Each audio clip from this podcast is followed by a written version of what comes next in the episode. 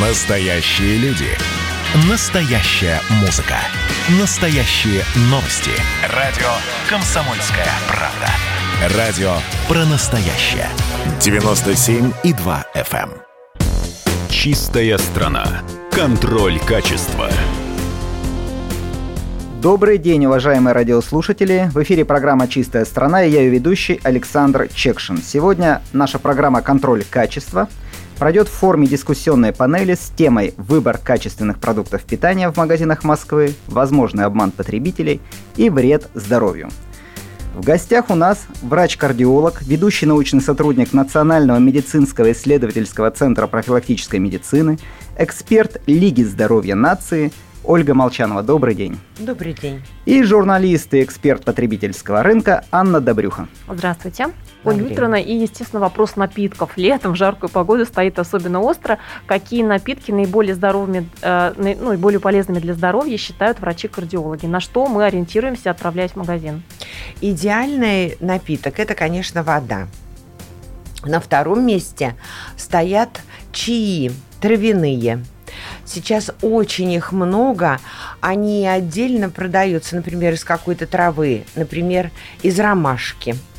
Или смеси такие очень приятные и полезные, такие освежающие, например, с добавлением мяты. Очень приятно их в жару пить летом. Если Можно хоть... добавить. Мелиссу можно на, добавить. На огородах растет. Да, если у вас есть, да, огород, вот очень бы хорошо было, чтобы свою такую вот добавлять. И можно даже эту мелиссу или мяту просто заваривать кипятком, как вот ягоды. И этот отвар пить очень будет полезно и хорошо. А если туда лимона дольку добавить, это не будет? Очень хорошо добавить дольку лимона. Mm-hmm. Очень хорошо добавить вот кусочек имбиря, mm-hmm. как вот э, рекомендовали во время пандемии. Имбирь у нас богат витамином С или э, в чем, в чем польза имбиря? Он витамин С, антиоксиданты, биофлавоноиды, вот вещества, которые сродни витаминов, э, витаминам, но они очень улучшают функцию и желудочно-кишечного тракта.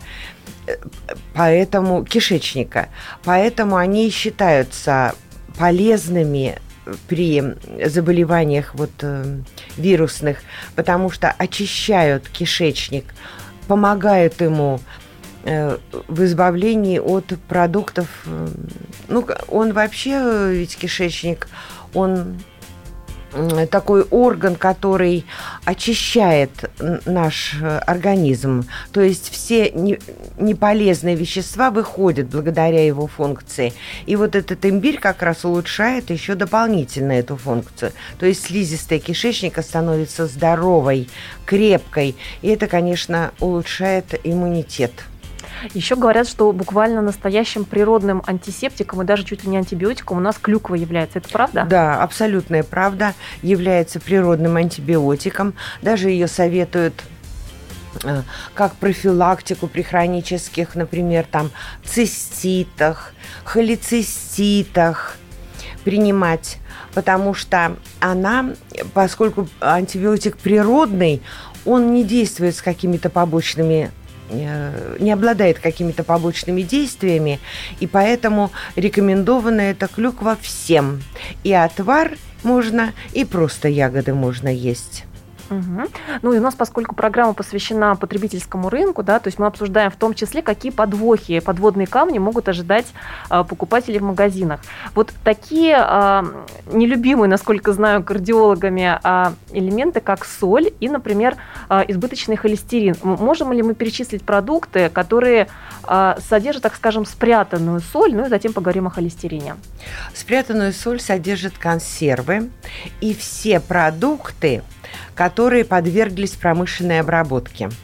Колбасы, например, например, хлеб, молоко, все, что подвергается промышленной обработке, Понимаете, в промышленности, вот чтобы дольше хранился продукт, соль используют как консервант.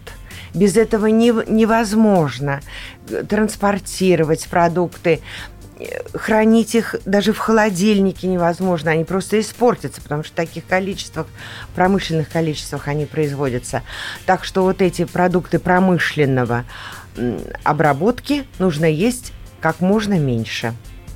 А наоборот, не содержит практически соли. Это как раз вот овощи, фрукты, ягоды. А что касается мяса? Мясо содержит соль, безусловно. Если это не мясо только что такое парное, вот на рынке, остальное все содержит соль. Но еще и там содержатся насыщенные жирные кислоты, которые не очень хорошо действуют э, в обмене холестерина.